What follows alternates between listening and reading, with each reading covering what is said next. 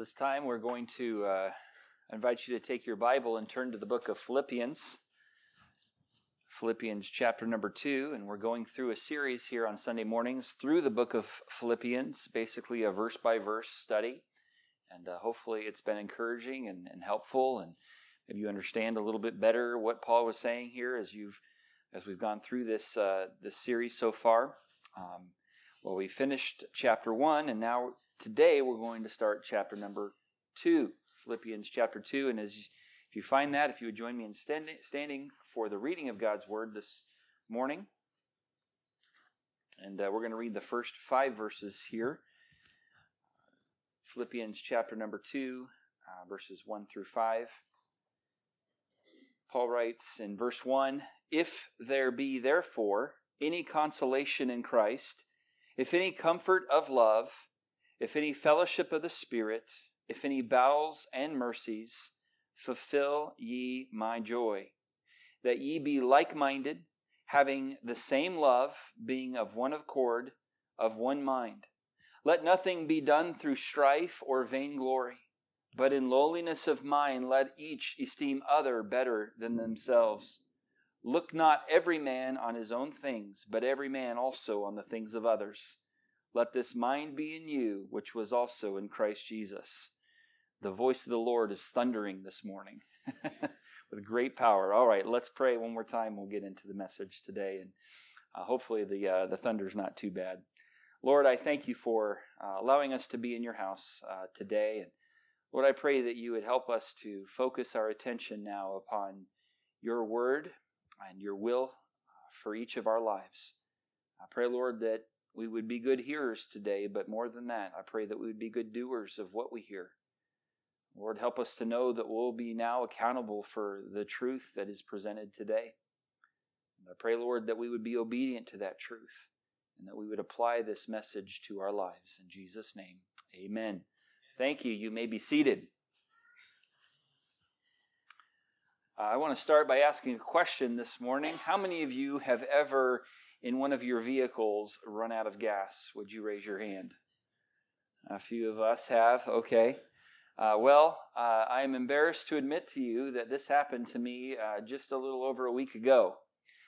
Uh, some of you may know that I recently uh, got a motorcycle. And yes, I am one of those big bad pastors. Um, But uh, a few days ago, uh, I was on my way to the gas station for the very purpose of filling my tank up with gas. And uh, I was a mile and a half away from there, and uh, my motorcycle stopped. And I went, oh, well, that's okay. I have a reserve tank. But I realized that it was already on the reserve tank. I went, oh, no. And uh, so I had to uh, do what every manly man has to do. I had to call my wife to rescue me. And so I called her and said, uh, you know, I hate to tell you this. And she doesn't like getting phone calls when I'm riding my motorcycle.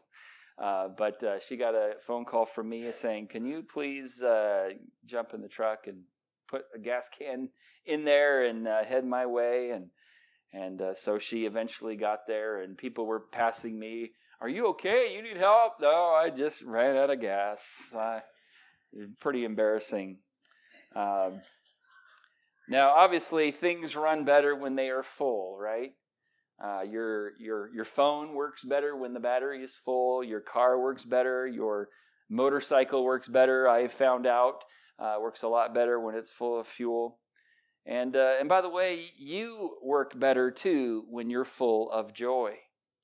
Now, Paul had joy, no doubt about it, and yeah, we learned a little bit about that even in Philippians chapter one, and. And it's especially important to remember the context of when this book was written. It was written while Paul was in prison.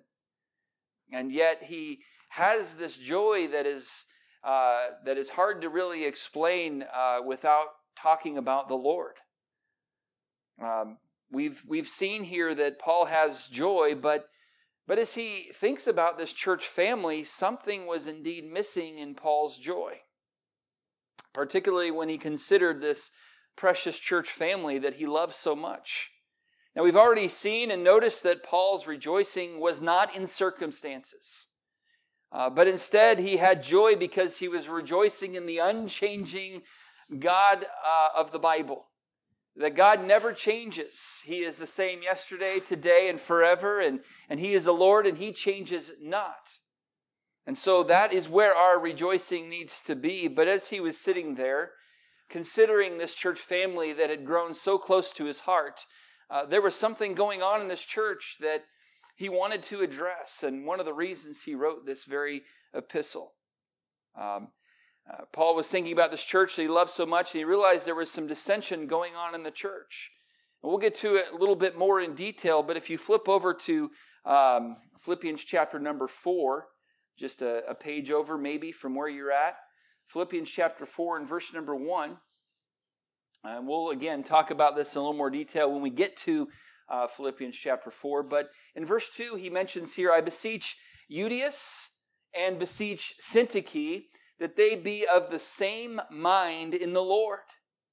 Evidently, there were these two ladies in this church that were not of the same mind. Uh, can you imagine a church with two ladies who disagreed with each other? Hard to believe. Must have been a, a different denomination, must have been a Lutheran church or You know, something definitely wasn't a Baptist church, because us Baptists always get along with one another, don't we? Uh, I wish that were the case. Um, but this is one of the reasons that Paul wrote Philippians chapter number two, is because these two ladies were disagreeing with one another, and so he had to address it. Before he calls them out by name, he uh, gives them some information and some instruction here that uh, I think would be wise for us at Cornerstone Baptist Church to understand as well. And so there was some joy missing in Paul's life, and so he said here uh, in verse number two, two, fulfill ye my joy. You know, I, I'm, I'm rejoicing in the Lord, yes, but as I think about what's going on in your church family, there's something that's, boy, if this got fixed, then my joy would be full. And I would be running on full instead of close to empty. And so uh, this is why he writes this. And so this morning I want to unpack these verses and see what Paul encourages this church family to do in order to solve the issues that were going on. So first, Paul shares, number one, some convincing motivation. Uh, there was some convincing motivation that he shares here in uh, verse number one.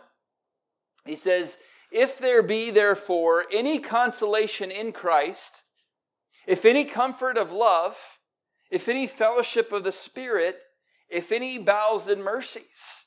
So he gives them there here four uh, very important motivations, some convincing motivations as well. As I think about some convincing motivation, I, I thought about this, or I read this um, story here. A, a museum was having no success in keeping patrons from touching and soiling priceless furniture and art, despite the do not touch signs. They had do not touch, do not touch signs all over the place, but of course that was almost an invitation for people to touch all the things they didn't want them to touch. Well, the problem evaporated overnight when a clever museum employee replaced the signs with ones that read, "Caution, wash hands after touching." Giving people an idea, you don't really want to touch that because you don't know who else has touched that. Um, and so having the right motivation is absolutely key. And, and so Paul here gives the church at Philippi some convincing motivation. Uh, now, the the chapter here starts, and of course, uh, for those of us who, who don't know, uh, the chapter divisions are not necessarily inspired. They're, they're, they were added sometime after the Word of God was assembled to kind of help us to find things quicker. Um, and so really, Philippians chapter number uh, one and two were really one letter. And chapter three and four were just one letter kind of smashed together. Um, and so when we hear, when we see here, if there be therefore any consolation. Obviously, when we see the word therefore, we always need to see why it's therefore. And so we go back and look at chapter one a little bit, the end of it. He's promising that the church family is going to go through some trials, some difficulties, some conflict. And so he said, if there be therefore any consolation in Christ, if any comfort of love, if any fellowship of the Spirit, if any bowels of mercies. And we're going to break these down here uh, this morning. Now, the first word I want to look at here is the word if. Um, now, the word if, it, at first glance, seems like it's a con- it's conditional. But in reality, Paul is using it as an argument rather than a condition. In other words, Paul was saying, since there is consolation in Christ, since there's comfort of love, since there's fellowship of the Spirit, and since there is bowels and mercy, I want you to fulfill ye my joy. And so Paul is really ready to give out some instruction to this church family, but before he gets into it all, he gives some motivation, some truths that he wanted to remind them of, and good reminders for us as well. What are they? First of all, he mentions the consolation in Christ. He says, if there be therefore any consolation in Christ, and I'll just stop and say, our consolation or encouragement indeed comes from Jesus Christ. Uh, there is no greater source of encouragement or consolation than Jesus Christ. And yet, how sad that many people in their hour of need will look for consolation and comfort in all the wrong places first. We'll look to friends, we'll look to spouses, we'll look to someone else other than the Lord. And then when they can't deliver the consolation or the encouragement we need, then maybe we'll go to the Lord. My encouragement for all of us this morning is to uh, find our consolation and encouragement in Christ first. H A Ironside put it this way. He said, since you know there are consolations and comforts in Christ, if these things are blessed realities, how incongruous for a believer to act as though they are non-existent. And yet, unfortunately, many believers do act as if these uh, truths are non-existent.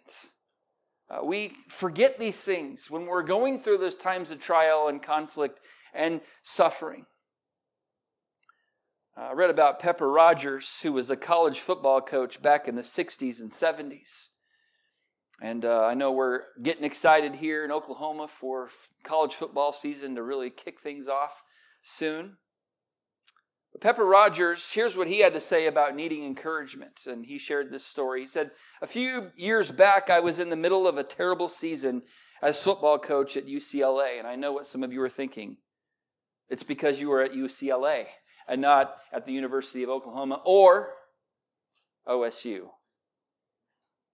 Just to co- not cause division in the church. We're trying to create unity.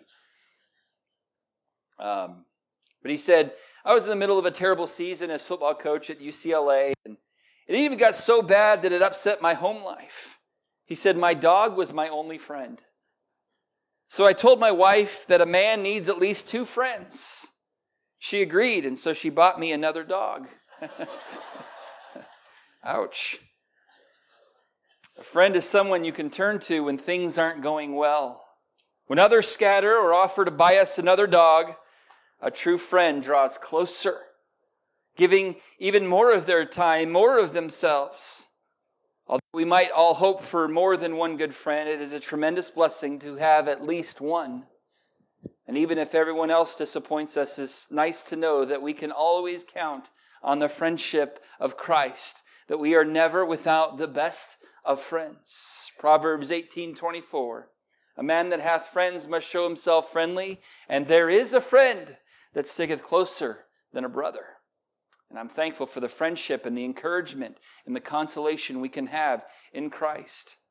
The David, the man after God's own heart, was wise to encourage himself in the Lord his God. Last Sunday night, I brought a message from that very passage in the life of David called When the Going Gets Tough.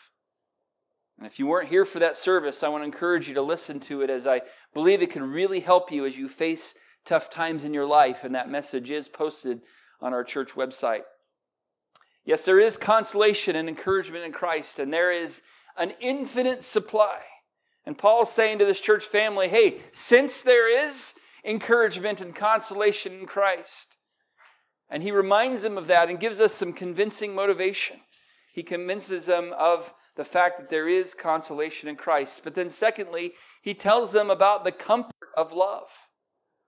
In verse two, if there be therefore any consolation in Christ, if any comfort of love. Nothing quite brings comfort like knowing that you are loved. And if you would think in your own mind right now about someone that is comforting to be around. Maybe it's a parent. Uh, maybe it's a spouse. Hopefully it's a spouse. Maybe it's a special friend. Why is that? Why are they so comforting to be around and they're kind of your safe place? You know, I just like being around you because I feel safe. Why is that? It's because you know that they indeed love you. And you sense their love. And so you enjoy being around them because you're loved. He says there's great comfort of love.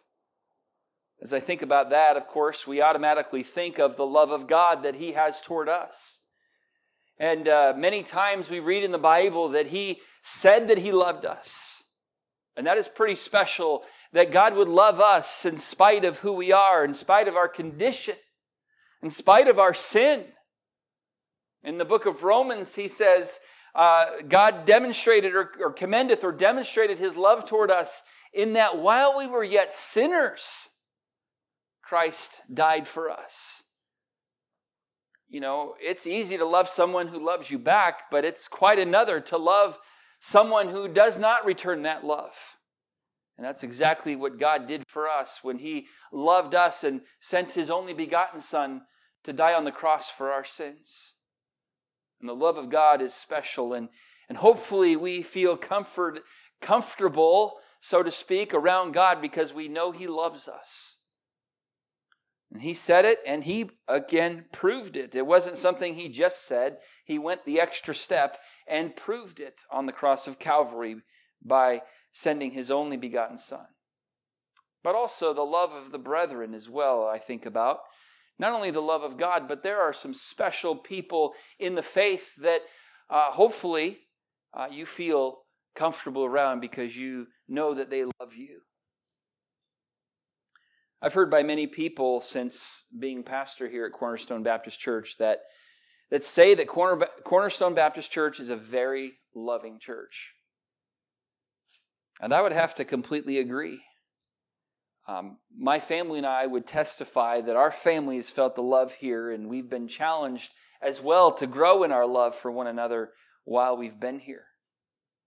I know that God, and, and I share the same desire that God has, is that our church would be a place where someone can sense the amazing love of our God and the warm, loving church family. There's, there's a lot of churches out there where they can hear about the love of God, I'm sure. But to hear about the love of God and to sense the love from the brethren, uh, that's a unique thing. And uh, I want to encourage us as a church family to keep growing in that, to love one another, because it is greatly comforting. First John three and verse sixteen, John writes, "Hereby perceive we the love of God because he laid down his life for us." And then he goes on to say, "And we ought to lay down our lives for the brethren."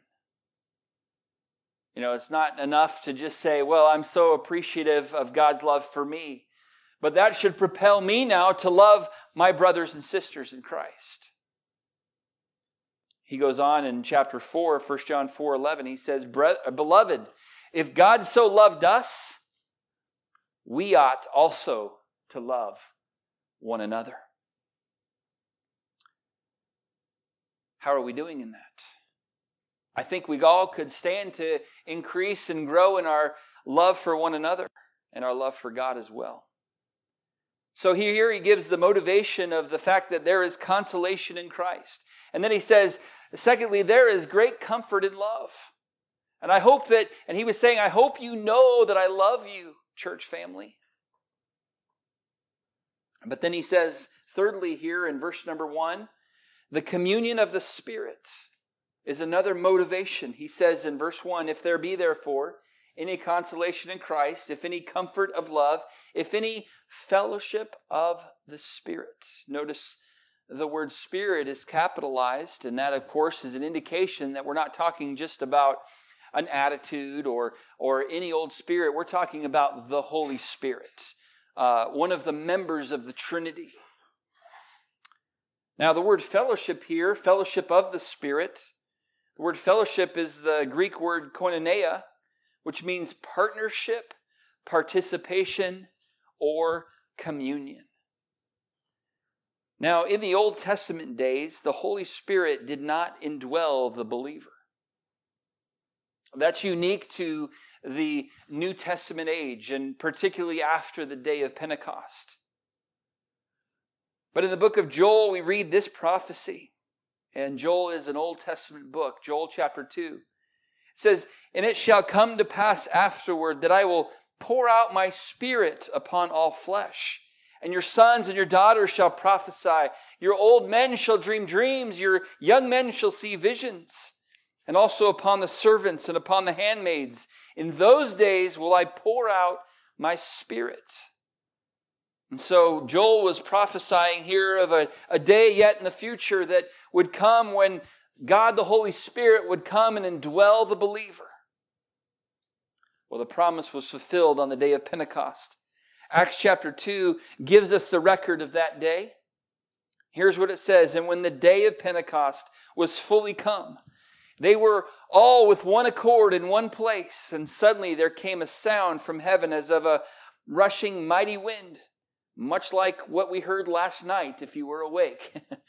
um, "and it filled all the house where they were sitting. And there appeared unto them cloven tongues like as of a fire, and it sat upon each of them. And they were all filled with the Holy Ghost."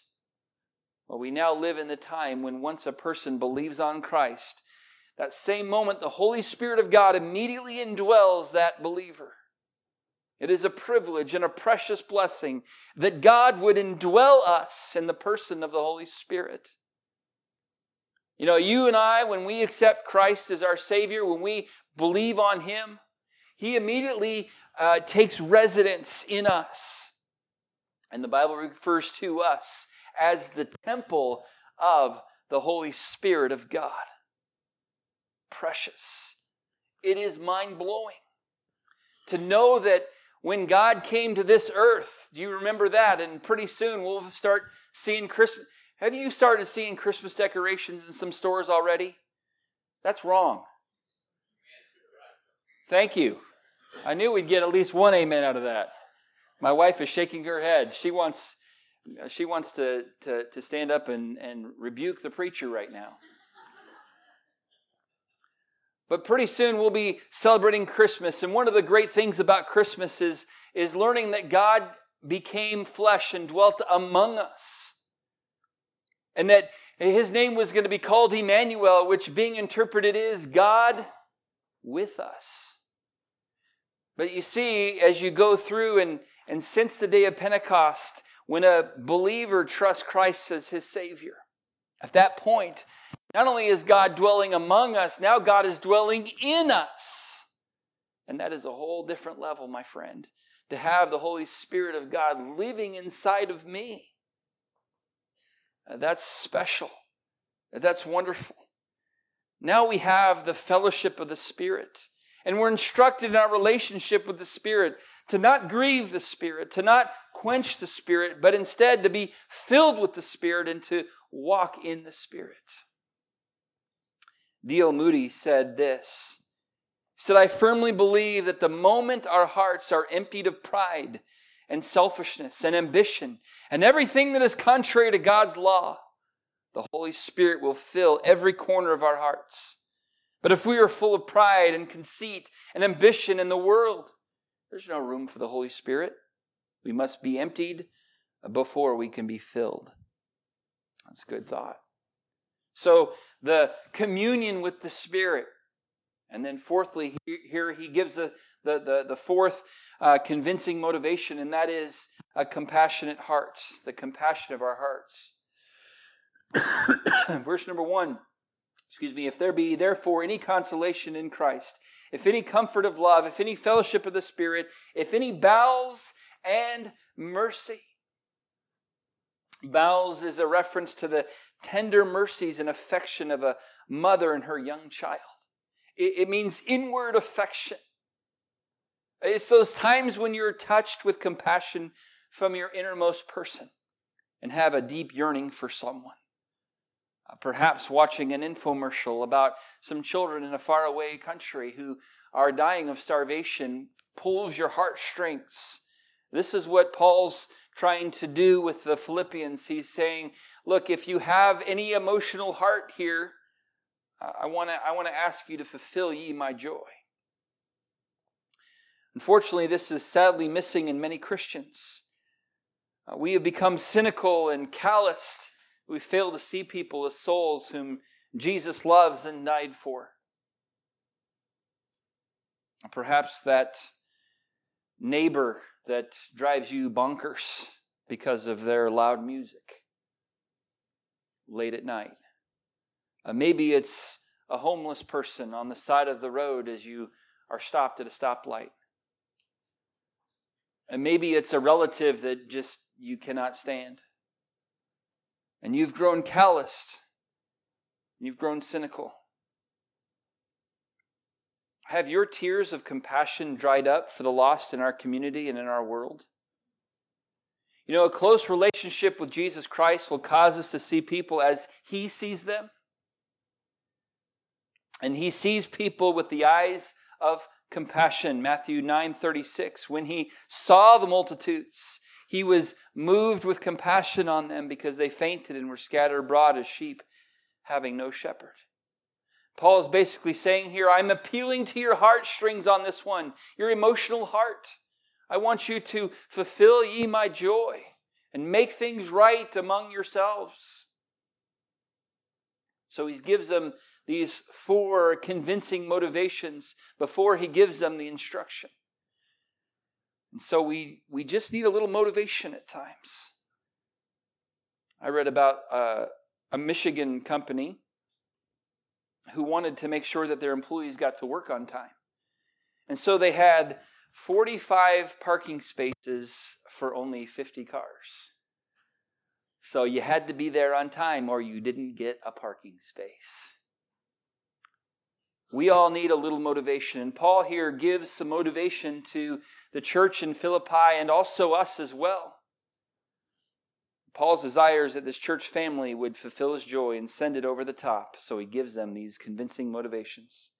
And next he goes for the root of the issue and challenges them regarding number two, the Christian's mind.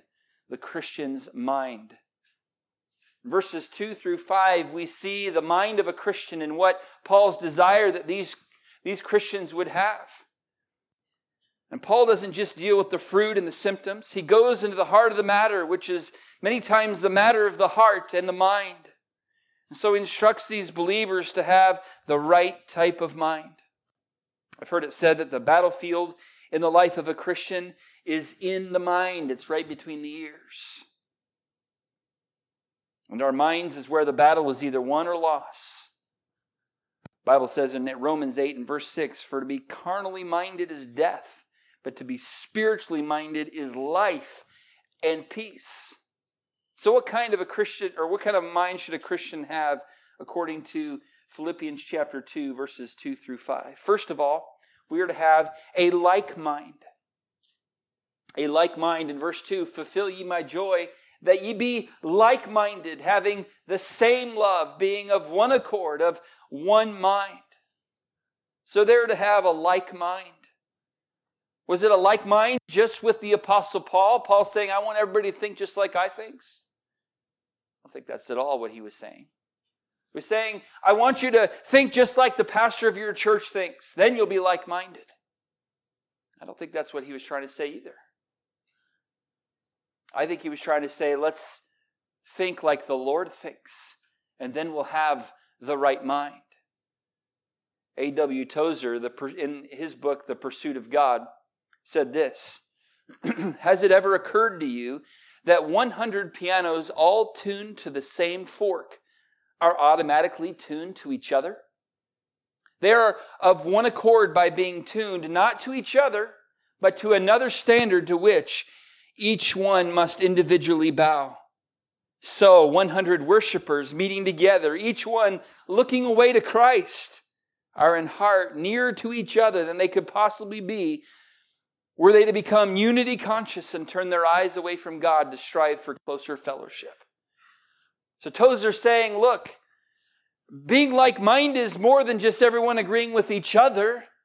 It's everyone agreeing with God. He says here, having the, the same love, loving the same thing. Do we love God?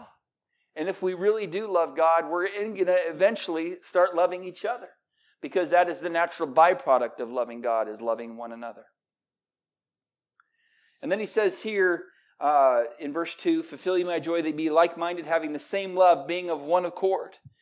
And no, Paul wasn't a Honda fan. And if you don't get that joke, don't worry about it. It's not that funny anyway. That, the word one accord means co-spirited. That is similar in sentiment, like-minded. To have that one accord where you're, you're, you're basically going the same direction. And then he says in one mind at the end of verse two, one mind. Uh, Paul mentions this to the church at Corinth as well. In Second Corinthians chapter thirteen, verse eleven, he says, finally, brethren, farewell. Be perfect, be of good comfort, be of one mind, live in peace, and the God of love and peace shall be with you. So he says, be of one mind, live in peace. And that is how we in, as brothers and sisters in Christ are to live. Benjamin Franklin made a comment at the time of the signing of the Declaration of Independence. He says, we must all hang together, or most assuredly, we shall all hang separately. And you know, that's so true. That was so true for the church at, at Philippi, because again, they were going to face some persecution. They were going to face some difficulties in that day. It's important for us as believers as well to stick together, to be of one mind, to be like-minded, to be like-minded. But then secondly, here in verse number three, we see not only are we have a like mind, we're, ha- we're to have a lowly mind. In verse number three, let nothing be done through strife or vainglory, but in lowliness of mind, let each esteem other better than themselves. Verse number three starts with, let nothing be done through strife or vainglory. I think probably a lot of us in our homes would be wise to put that particular phrase and plaster it around our house. Let nothing be done through strife or vainglory. A good reminder for siblings in the home, right? A good reminder for spouses in the home. What produces strife and vainglory? The answer is pride. Pride is what produces strife and vainglory. Proverbs thirteen ten continues this thought. He says, only by pride cometh contention.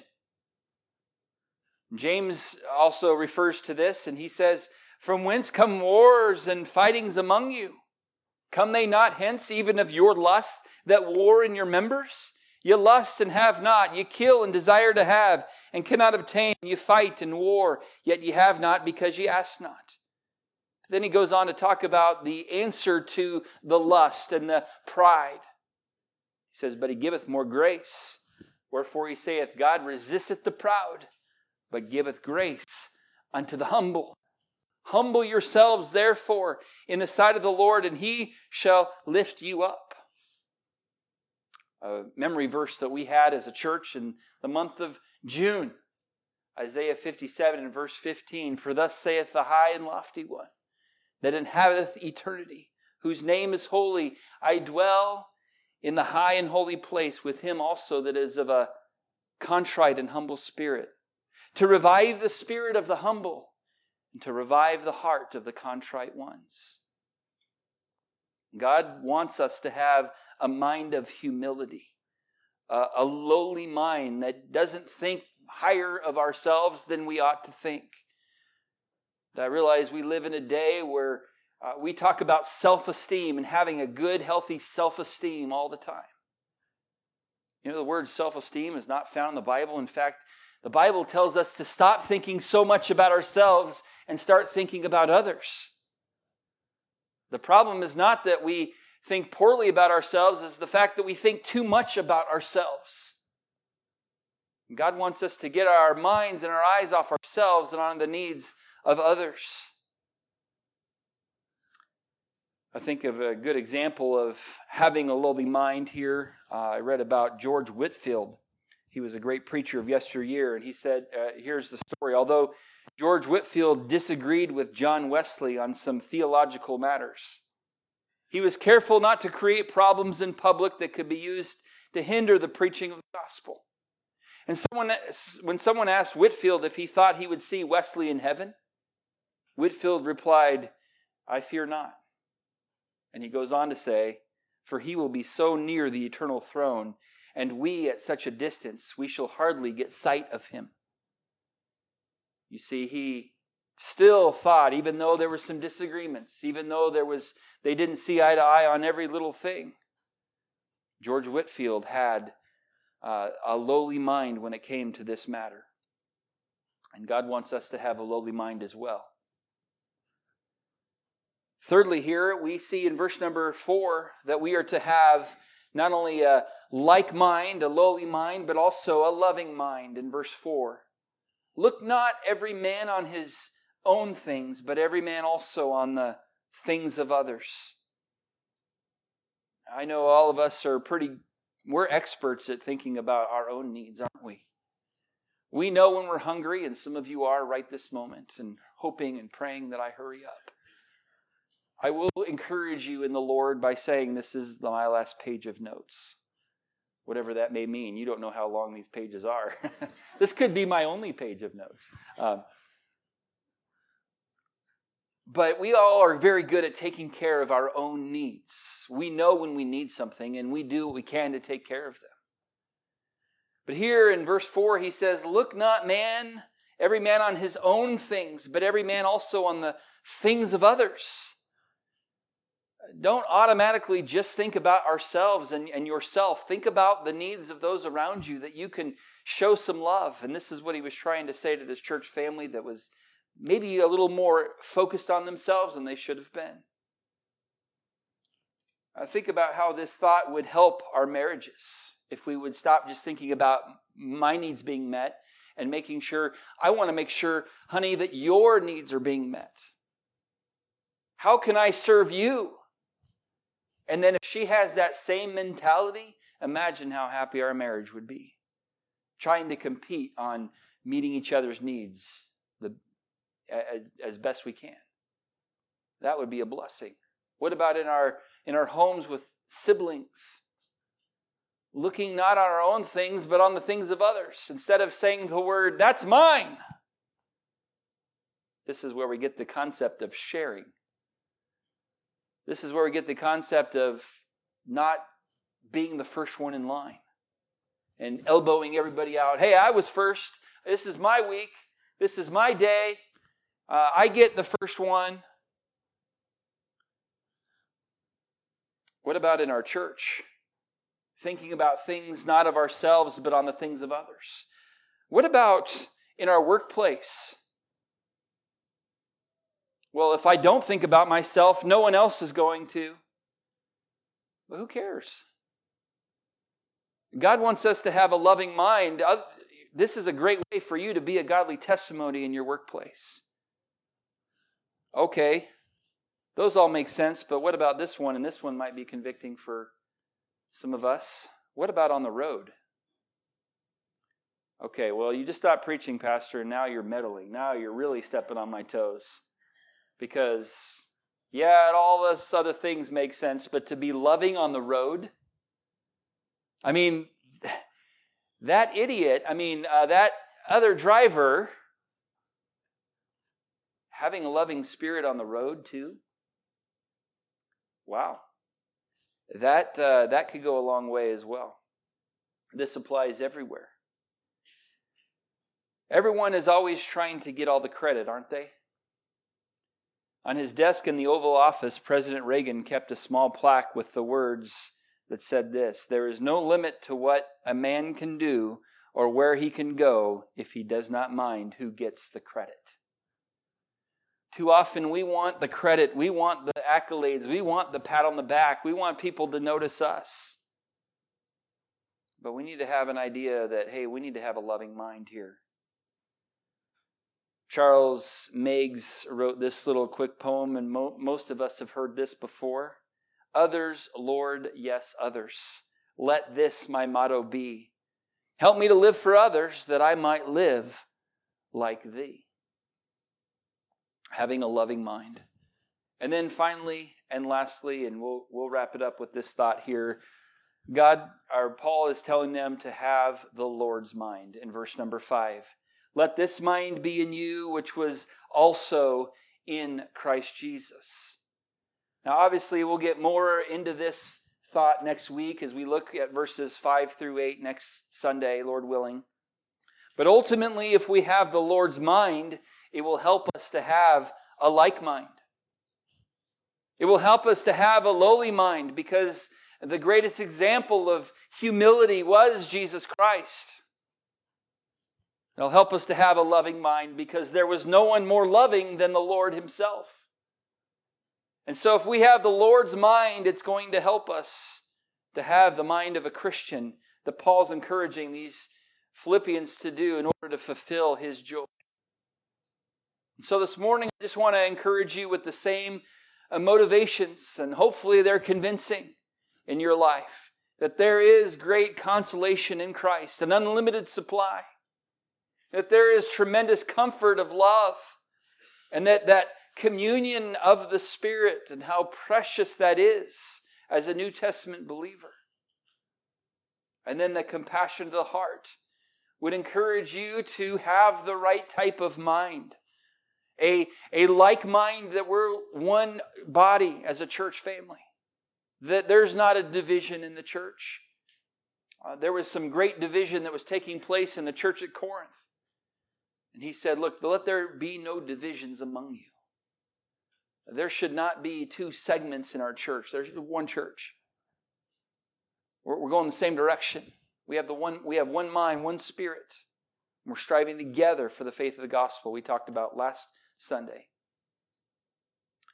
And have, help us have a, a, a lowly mind, a, a mind where we're not trying to get all the credit. We're not trying to be noticed. And we're also trying to love one another. And uh, I hope that, that these thoughts have been helpful to you, and that, um, and that the Lord has spoken to your heart about it. And that you'll maybe change your thinking and uh, adopt the Christian's mind um, as we go forward. Let's pray together this morning. Lord, we thank you for this passage of Scripture, how practical it is for every area of our life. Lord, help us to appreciate these motivating truths that Paul shares here. And then, Lord, help us to adopt the mind of Christ, and to adopt the Christian's mind here, that we're supposed to have a, a, a like mind with one another, a, a lowly mind, not thinking ourselves higher than we should, and esteeming others better than we esteem ourselves. Lord, I pray that you'd help us to have a loving mind, where we love one another. We think on things of, of, of others instead of just ourselves all the time. And then, Lord, ultimately help us to adopt the Lord's mind.